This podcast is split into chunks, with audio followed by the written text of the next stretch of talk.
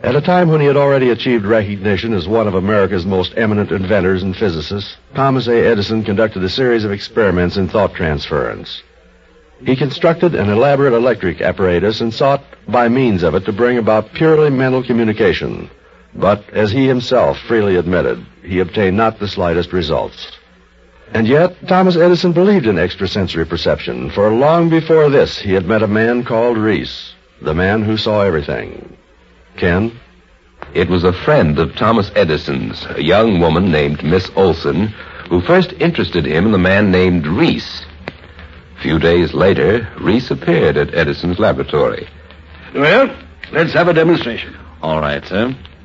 Uh, Miss Olson, would you mind going into the other room and writing down on a piece of paper your mother's name, the place of her birth? Uh-huh. One minute there, young man. What proof do I have that you and Miss Olson haven't made a few prior arrangements before you ever got here? No.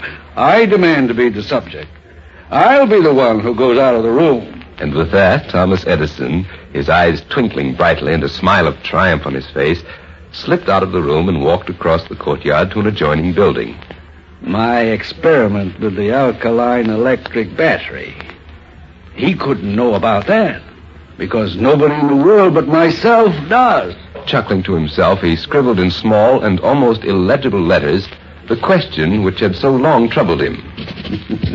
Is there anything better than hydroxide of nickel for an alkaline battery? Then he folded the paper several times and held it clutched in his hand. And then at last he left the building and retraced his steps to the room where Reese and Miss Olson awaited him. He said nothing as he entered. It was Reese who spoke first. Do you really want my opinion, Mr. Edison? Why? Oh, I don't know what you're talking about, young man. Well, you asked me a question, didn't you? And here's the answer. No, there is nothing better than hydroxide of nickel for an alkaline battery. Thomas Edison had no explanation for the incident. He could only accept it as valid and authentic, if incomprehensible. As he himself put it, I do not pretend to be able to explain this faculty. I am convinced that the needs of civilization will produce some great discovery by means of men endowed with this power. The rare seers of the present generation will become the multitude of coming generations. In these words, America's great scientist expressed his faith in a power which is still looked upon with skepticism by other scientists of lesser stature than he. A power that enables men to see without the use of their senses. A power incredible but true.